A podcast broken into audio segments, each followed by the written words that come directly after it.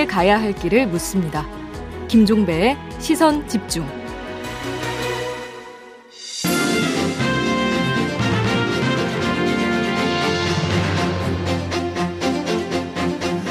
네, 매주 목요일에 만나는 슬기로울 정치 시간입니다. 더불어민주당의 윤관영 의원 모셨습니다. 어서 오세요.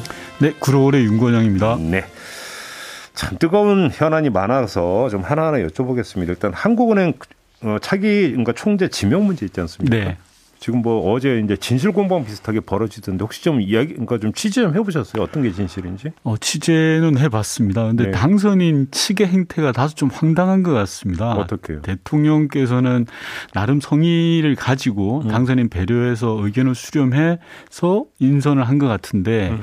당선인 측에서는 청와대 탓을 하고 이제 계속 그렇게 청와대 책임론을 부각시키는 것 같습니다. 근데 제가 볼 때는 당선인의 주장이 좀 거짓에 가깝다라고 느껴지는 것은요. 네. 우선 하는 총재로 지명되신 분이 당선인 측에서 나온 이름이거든요. 먼저? 예, 예. 네. 청와대에서 애초 그분을 거론한 게 아니지 않습니까? 음. 그리고 두 번째로는 심지어 당선인 측에서 그분에게 의사타진까지 해봤다라는 거거든요. 확인된 이야기입니다. 네, 네. 그래요? 음. 어, 그래서 이제 와서 다른 말을 하지라는 좀, 좀 황당한 생각이 들고 네. 다음으로 생각해 볼 수 있는 게 예. 이제 청와대에 전달된 의견이 당선인의 생각이 아니라 예. 측근 개인의 생각이다. 음. 이렇게도 뭐 간주할 수 있는데 만약에 그렇다면 이건 정말 심각한 문제죠. 측근이 음. 대통령과 당선인 사이에 불필요한 갈등을 야기시키고 있는 그렇게 만든 셈이니까요. 음. 이참에 당선인께서는 좀 한 가지 공고를 드리고 싶은 건 어, 제대로 된 정보를 보고받고 있는지 으흠. 또는 당선인의 귀를 누군가는 막고 있지 않는지 한번 살펴보시는 게 필요하지 않을까 싶습니다. 그 점을 유독 강조하시는 특별한 이유가 있습니까? 상식적으로 잘 이해가 되지 않기 때문인 거죠. 그래요? 예. 청와대를 대표해서 그리고 당선인을 대표해서 네. 만나서 의논을 하고 음. 특정 인사에 대해서 이야기까지 하고 음. 뭐 평가까지 주고 받았는데 이제 와서 금시초문이다. 어, 뭐 전혀 모르는 사람이다라고 이야기하는 것 자체가 전 잘 이해가 안 돼요. 근데 어제 장재원 당선인 비서실장이 기자들한테 이제 그 말한 걸 보면 청와대에서 어, 그 지명 사실을 브리핑하기 10분 전에 이철희 정무수석이 전화 와가지고 어떠냐 네. 하길래 그냥 웃었다. 뭐 이런 이야기니까 만약에 절차가 이랬다라면 이거는 뭐 이건 정식 절차가 아니지 않느냐. 아마 장재원 비서실장이 이 점을 강조하던데요. 장재원 전 실 장재원 비서실장과 이철희 정무수석이 만난 것 자체가 예. 협의 과정이거든요. 네. 만나서 동네 부동산 복덕방에서 만나서 이래서는 뭐 이렇게 이야기하는 게 아니지 않습니까? 그리고 구체적으로 사람을 거명해서 이 사람 어떠냐, 저 사람 어떠냐라고 음. 이야기를 했고 음. 그리고 제가 조금 전에 말씀드린 것처럼 당선인 측에서 그렇다면 그분에게 의사타진을 할 일이 아닌 거죠. 음. 지명자에게 하는 총재 지명자에게 전화를 연락을 해서 어, 할 생각이 있느냐라고 네. 확인할 이유는 없지 않겠습니까? 예, 예. 그래요. 아무튼 당선인 측에서 그러면 그 이창용 지명자를 먼저 추천을 했고 당선인 네. 측에서 이창용 지명자에게 의사 타진도 먼저 했었다 이런 말씀이십니까 정리하면? 그렇죠. 제가 파악한 바로는 당선인 그 이창용 지명자의 이름이 예. 청와대에서 먼저 거론된 건 아닌 것 같습니다. 그래요. 분명한 거. 좀 사실관계를 좀 확인해 보도록 하겠습니다. 네. 근데 어제 장재원 비서실장이 이 이야기를 하면서 상당히 강조했던 게 감사위원 임명권 문제였습니다. 네. 이건 좀 어떻게 받아들이세요? 어, 저는 대통령의 임기가 아직 5월 9일까지 남아 있지 않습니까? 예. 인사권은 대통령에게 있는 게 맞습니다. 예. 어, 박근혜 전 대통령이 탄핵 시기에도 황교안 권한대행 인사를 했습니다. 음. 다만 어, 당선인이 존재하기 때문에 현직 네. 대통령은 당선인의 의견을 존중해서 어허. 인사를 하는 것이지요. 이번처럼 예. 당선인의 의견을 받아서 수렴해서 하는 경우도 있고 예. 어떤 식으로든지 소통되고 존중돼야 된다고 생각합니다. 음. 그런데 예, 이 사람은 무조건 안 돼. 또는 인사권은 을 대통령이 행사해서는 안 돼라고 하는 것은 좀 과한 주장이 아닌가 싶습니다. 음. 근데 그 감사위원 같은 경우도 청와대하고 인수위가 좀 협의를 해서 공통분모를 도출해서 뭔가 임명할 수는 있는 문제 아니겠습니까? 당연히 그렇습니다. 인사는 협의할 수 있다고 저는 생각합니다. 근데 혹시 감사위원 임명과 관련해서 협의하고 있다는 얘기는 혹시 들어보셨습니까? 아직은 그런 과정을 확인하지는 못했습니다. 그래요? 네. 근데 지금 인수위 같은 경우는 결국은 아마 이걸 그 좀 의심 내지 경계를 하고 있는 것 같은데 지금 일곱 명으로 구성되게 돼 있지 않습니까? 네, 감사위원 일곱 명. 근데 이른바 문재인 정부에서 지명된 사람이 네 명만 되어버리면 그 다음에 결국은 문재인 정부의 실정이라든지 정책 감사 이런 것들이 불가능해지는 거 아니냐 아마 이 점을 우려하고 경계하고 있는 것 같은데요. 그 민주적 절차와 체계를 전혀 모르는 이야기 같습니다. 네. 대통령제 하에서는 예. 대통령 임기 하에 이루어지는 모든 인사가 그러면 문재인 대통령을 위한 인사인지 되묻고 싶고요, 우선. 음, 음. 음. 그리고 어 인사라는 것이 예컨대 대법원장이 추천하는 경우도 있고 감사원장이 직접 하는 경우도 있고 여러 가지가 있거든요. 네. 그 그런 것들 종합적으로 고려하지 않고 음흠. 정치적 유불리로만 셈법으로만 따져서는 될 일은 아니라고 생각합니다. 음. 알겠습니다. 자, 대통령 집무실에 용산 이전을 놓고 네. 문재인 대통령이 경로했다라는 보도도 있었거든요. 네. 혹시 좀 확인해 보셨습니까? 어, 경로까지 모르겠습니다. 제가 뭐 청와대에 있지 않아서요. 네. 네. 아무튼 마음, 마음을 많이 쓰시고 계신 것 같긴 합니다. 그래요? 네. 어떤 점을 가장 우려하고 있다고 혹시 들으셨습니까? 저는 대통령 집무실은 이전할 수 있다고 생각을 합니다. 예. 다만 이게 가정집을 옮기는 게 아니지 않습니까? 네네. 파생되어서 수천억이 드는 예산이 드는 것이고 국가 안보에 한치라도 빈틈이 있어서는 안 되는 일이지 않습니까? 음. 그러면 차분하게 공론을 모아서 준비해 갈 일이라고 생각합니다. 번개불에 콩고 먹듯이 할 일은 아닌 거지요. 네. 그리고 특히나 국가 안보와 관련해서는 정말 조금의 빈틈도 없어야 된다라는 차원에서 고민이 많으신 걸로 알고 있습니다. 음, 그래요. 아무튼 그러면 청와대 입장에서도 가장 우려했던 부분이 역시 안보 공백이다 이런 겁니까? 네, 그렇습니다. 정리를 하면. 네. 아무튼 그러면 이 문제는 결국 이제 그 현 국군 통수권자가 이제 이렇게 입장을 밝혔기 때문에 문재인 대통령 임기가 만료될 때까지는 일단은 스톱. 그리고 하더라도 윤석열 당선인의 임기가 개시되면서 이제 다시 이제 그 이야기가 된다 이렇게 정리하면 되는 거죠. 네, 그렇습니다. 좀 차분하게 가야 될 필요가 있지 않나 싶습니다. 아무튼 지금 얘기했던 인사권 문제라든지 그다음에 집무실 이전 문제라든지 이런 것들을 두면서 신고 권력 충돌 로 계속 묘사가 되고 있고 이런 전례는 없었다라는 언론 보도는 계속 나오고 있는데요. 총평 삼아서 이런 문제의 지금 본질 내지 책임이 어디에 있다고 보십니까? 저는 뭐 양측이 서로 좀 존중을 했으면 좋겠다라는 생각이 드는데요. 특히나 네. 소위 말하는 윤핵관들 어제도 보면 권성동 의원, 윤한홍 의원들이 예, 사실 문재인 대통령에 대한 정말 입에 담지도 어려울 정도의 표현들을 하 거든요. 네. 그리고 뭐 어, 청와대 집무실 이전 TF 팀장 같은 경우에는 역겹다라는 표현까지도 하셨습니다. 네네. 부팀장. 예. 예.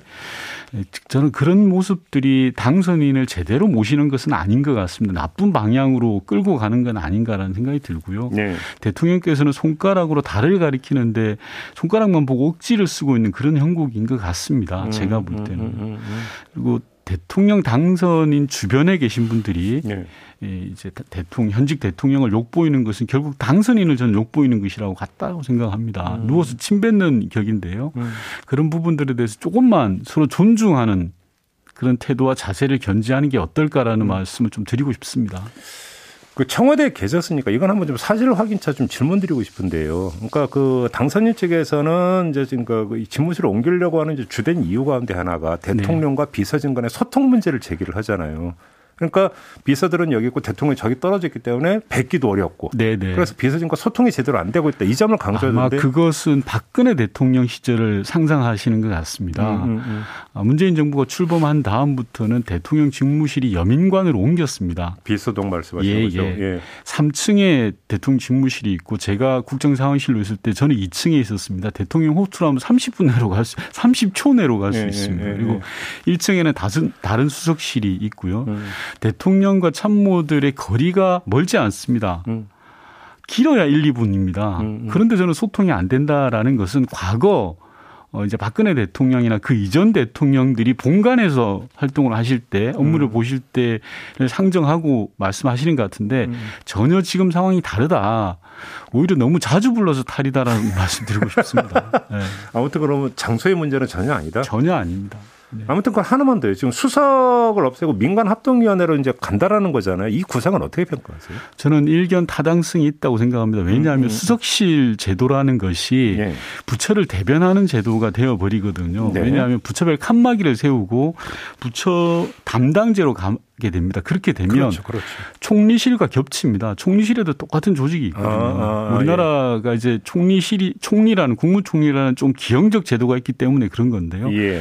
대통령 비서실에서 수석을 두어서 부처를 관할하게 되면 그 자체가 제왕적 대통령대로 음, 가고 음, 음. 아주 사소한 것까지 다 청와대에서 챙기게 되는 문제가 음, 있습니다. 음, 음. 그래서 그런 민간 합동위원회를 구성하게 돼, 구성하겠다라는 생각을 하신 것 같은데 네. 다만 민간합동위원회가 효율성이 있을까라는 우려가 듭니다. 따라서 제가 감히 말씀을 드린다면 음.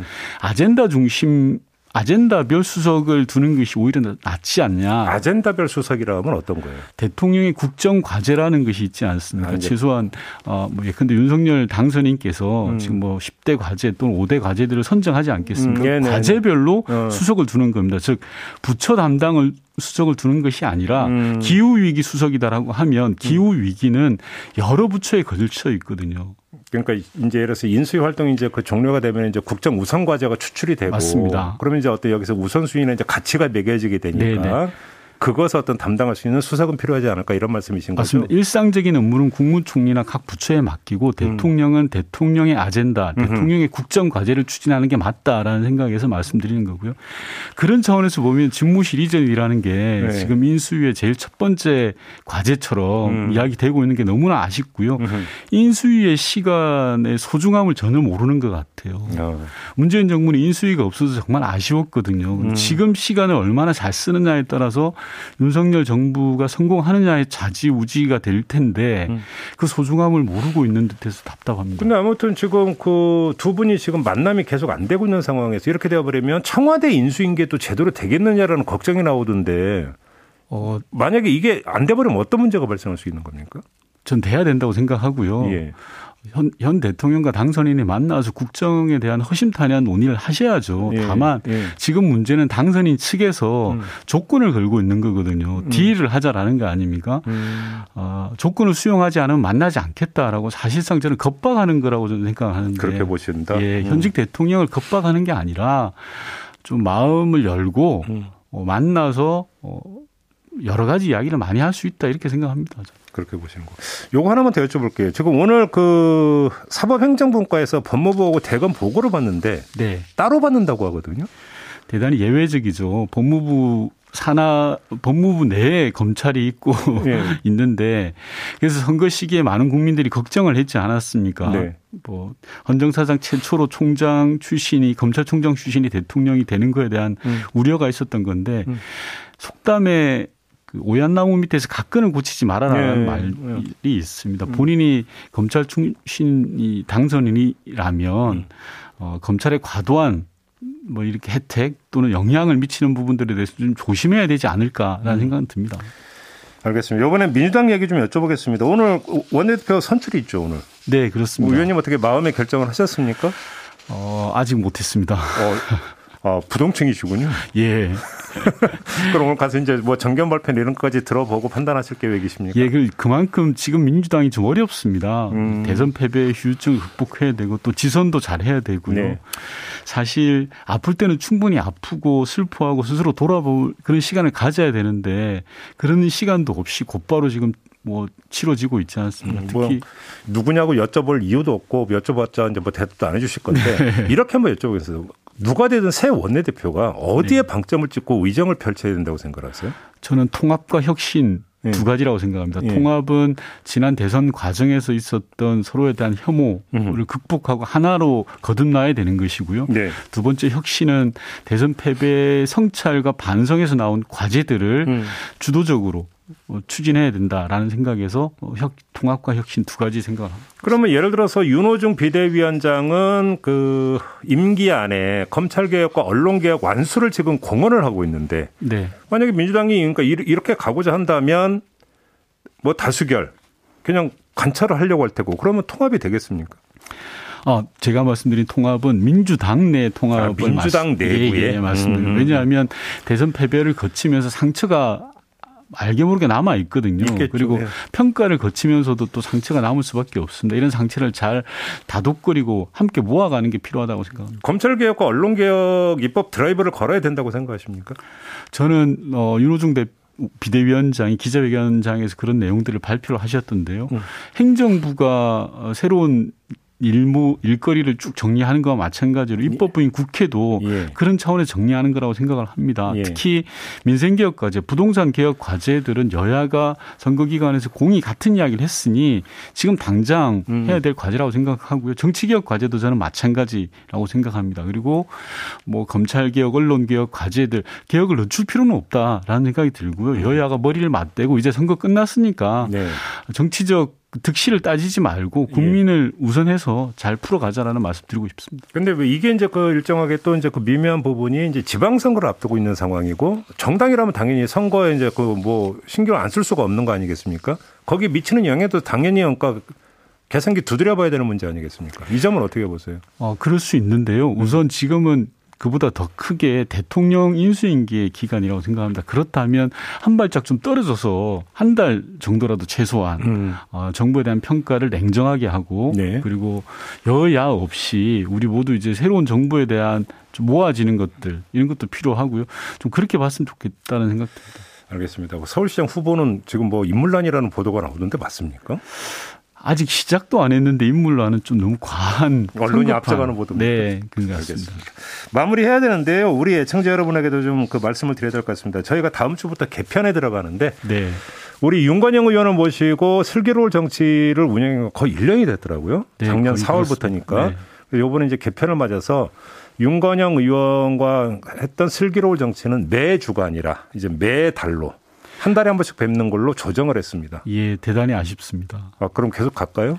원래 뭐 최장수 고정 패널이 되려고 하는 욕심을 가졌었는데 중간에 이렇게 잘리게 되고 참 아쉽네요. 영혼이 별로 묻어 있는 말씀은 아닌 것 같은데. 진심으로 드리는 말씀입니다. 아무튼 그동안 고생 많이 하셨고요. 근데 이별은 네. 아니니까 네. 앞으로도 한 달에 한 번씩 좀 귀한 말씀 듣는 기회 갖도록 하겠습니다. 고맙습니다, 의원님. 네. 네, 민주당의 윤관영 의원이었습니다.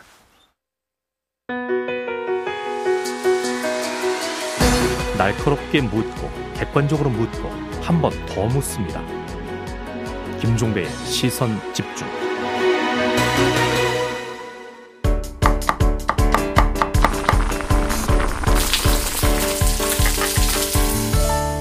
밥상 뉴스. 네, 정은정 농촌 사회학자 모셨습니다. 어서 오세요. 네, 안녕하세요. 네, 오늘 어떤 이야기입니까? 예, 오늘 이 새로운 정부 출범을 앞두고 있는데요. 새 정부에서 우리의 밥상 전망을 좀 살펴보겠습니다. 어, 차기 정부 우리의 밥상을 부탁해 정도라고 이해하시면 될 것 같네요. 예, 그래요? 어떤 네. 게 핵심이라고 좀 파악을 하셨어요? 예, 새로 출범할 윤석열, 윤석열 정부의 이 밥상 정책에서 두 가지 테마를 꼽아보자면 직불금 5조의 증액과 그리고 음. 농업 예산 확대 음흠. 그리고 또 식량 주권과 경자 유전 원칙 이렇게 네 가지를 제가 꼽았는데요. 네. 뭐 언뜻 들어보면 소위 당색이 드러나진 않거든요. 그러니까 뭐 경자 유전은 헌법에도 나와 있는 거 아니에요? 아, 그렇죠. 그래서 음. 이제 이걸 지키겠다고 하니까 지켜봐야 될 것 같은데요. 음, 음. 예, 그 진보적인 농업 의제도 많이 담겨져 있습니다. 음. 그런데 지금 인수위 명단을 보면 농림축산식품부에서 파견된 고위 공무원은 없거든요. 예, 농촌 표심이 이제 절실하지는 않지만. 그래도 무게감을 두고 있다고 솔직히 좀 저도 말씀을 못 드리겠는데요. 음. 그래서 이번 밥상 뉴스 코너에서 이 당선인의 공약을 재차 점검하고 음. 약속 이행을 촉구해야 할 것 같습니다. 다른 건 몰라도 이것만은 꼭 지켜주세요라고 하는 공약이 있습니까? 예, 당선자는 선거 기간 내내 총 직불 예산 규모를 5조 원으로 증액한다는 공약을 네. 내세웠는데요. 네. 공익형 직불제 시행 첫 해에 2조 4천억 원 정도가 확보가 됐었습니다. 음, 음. 근데 이거 원래 처음에는 5조 원 약속을 문재인 정부에서 한 거거든요. 아. 예, 그리고 이 공약은 더불어민주당 이재명 후보 그리고 정의당 심상정 후보까지 내건 일종의 공통 공약입니다. 음. 그렇기 때문에 반드시 초기 에 이행되어야 될 것 같고요. 어, 지금 내본 것 빼고는 다 오르고 있잖아요. 예, 그렇죠. 특히 이제 식품 가격 치솟다 치솟는 이야기를 밥상 뉴스에서 많이 다뤘는데요. 원래 빚보다 빠른 게 내 월급이라는 그렇죠. 여기 이제 국제 정세의 불안에다가 기후 위기의 문제 여러 가지 문제들이 중첩이 되어 있는데 음. 지금 당선자가 식량 자급률을 현실적으로 설정하고 또 농지 면적과 장기 식량 수급 계획을 음. 밝히겠다라고는 했는데 구체적인 수치는 내놓고 있지는 않습니다. 네. 뭐 캠프에 서는 이렇게 이야기를 했었거든요. 이재명 후보가 식량 자급률 60%를 내걸었을 때때 음. 그건 너무 비현실적이다, 불가능하다라고 선을 그었었는데요. 음. 그럼 이 자리를 빌려서 조만간 실현 가능한 수치와 의지를 얻는 발표하고 도 노력을 기울이 기울여 달라는 그런 말씀을 드리고 싶고요. 네. 어, 또 한 가지 지적하고 싶은 사안이 있습니다. 주요 곡물은 원래 선물 시장으로 이미 물량을 확보해서 선거래가 되어 있거든요. 그렇다면서요? 예. 예 그런데 기업들이 본래 이 정권 교체기를 노려 서 기습적으로 좀 가격을 올리는 행태는 오랫동안 반복되어 왔습니다. 오. 예, 그리고 나서 이제 또 정부 탓을 하는 거죠. 음. 그래서 이 부분에 대해서 좀 감시가 필요할 것 같고요. 음흠. 또 경자 유전의 원칙도 주요 대선 후보들의 공통 공약이었는데요. 어, 당선자도 지금 농지 투기를 차단하고 경자 유전 원칙의 준수 그리고 농업 진흥 지역이라고요. 절대 농지. 절대적으로 농사를 지어야 되는 그런 농지를 얘기하는데요. 이 농지를 지키고 또 친환경 농업을 진흥하겠다는 그 약속 지켜 봐야 될 것 같습니다. 특히 뭐 탄소 중립을 이렇게 거스를 수는 없거든요. 그래서 이 흐름에 적응하는 차원에서 친환경 농업에 대한 어떤 진흥을 한다라고 얘기하는데 이게 음. 말만 되는 건 아니거든요. 음. 충분한 예산과 어떤 기술적인 지원들 그리고 정책적인 그 뒷받침들이 있어야 되죠. 예를 들어서 급식에 친환경 그 음, 농산물들을 네, 그렇죠. 적극적으로 사용한다던가 하는 음. 그런 것들에 대한 그 좀 지켜봐야 될 것 같습니다. 뭐 경제 유전을 이제 특별히 강조하시는 이유가 있죠. 뭐 그 농사 짓겠다고 논밭 사들인 다음에 그러니까 네. 나무 몇 그루 심어 놓고 네. 그죠? 땅값 오르기 기다리고 아, 있는. 특히 뭐 과실나무나 네. 조경수들이 네. 그래서 그렇죠. 한때 또 유행이죠. 네. 아무튼 자, 그러니까 대통령 당선인이나 인수위가 놓치고 있는 부분들을 좀 그러니까 짚어주신다면. 아 역시 여성과 청년입니다. 음. 현재 한국 농업과 먹거리는 절대적으로 여성 농민들의 노동에 의존을 하고 있는데요. 네. 이번 인수위의 특징이 능력 위주의 배치라고 하면서 여성들이 배제되는 상황인데 음. 이번 이, 그 인수위 명단에서 여성 농민들의 현안을 발언하고 챙겨나갈 전문가들은 전문 전무합니다. 음. 또 당선자의 공약 중에 하나가 청년 농업인 3만 명 육성이었거든요. 음흠. 지금 한 전국에 만 명이 채 되지 않으니까요. 네. 근데 이런 슬로건은 있는데 어떻게 하겠다는 구체적인 방안은 없습니다. 음. 여성 농민과 청년 농민들의 목소리를 어떻게 담아낼 것인지 이 당사자성이 굉장히 떨어지는데요. 이 부분에 대해서는 매섭게 지켜봐야 될 것 같습니다. 그럼 현재 인수에서 이 농업 문제를 누가 챙기고 있는 거예요? 예, 농림축산식품부 장관을 지낸 정은천 국민의힘의 아, 아, 의원이 네. 핵심 인물인데 있는데요. 네. 뭐 캠프 때부터 농정 공약을 챙겨왔는데 음. 그리고 지금 지역균형 발전 특별위원회 부위원장에 선임이 돼 있습니다. 음. 또 농식품부 차관 출신이기도 하고요. 그리고 유통공사 사장을 역임했던 하영재 의원도 특위위원회에 합류를 했는데요. 음.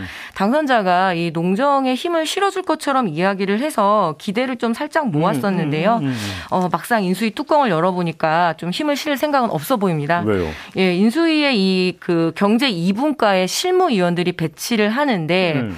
여기에 농림축산식품부 송남근 기획재정 담당각 즉 과장급입니다. 음. 그리고 농협중앙의 지우호 디지털 혁신팀장 두 명이 이렇게 합류를 했는데요. 어, 그동안의 관례대로 보자면 국장급 한 명, 그러니까 고위공무원이라고 하죠. 그리고 아. 과장급 한 명이 파견이 되는데 음.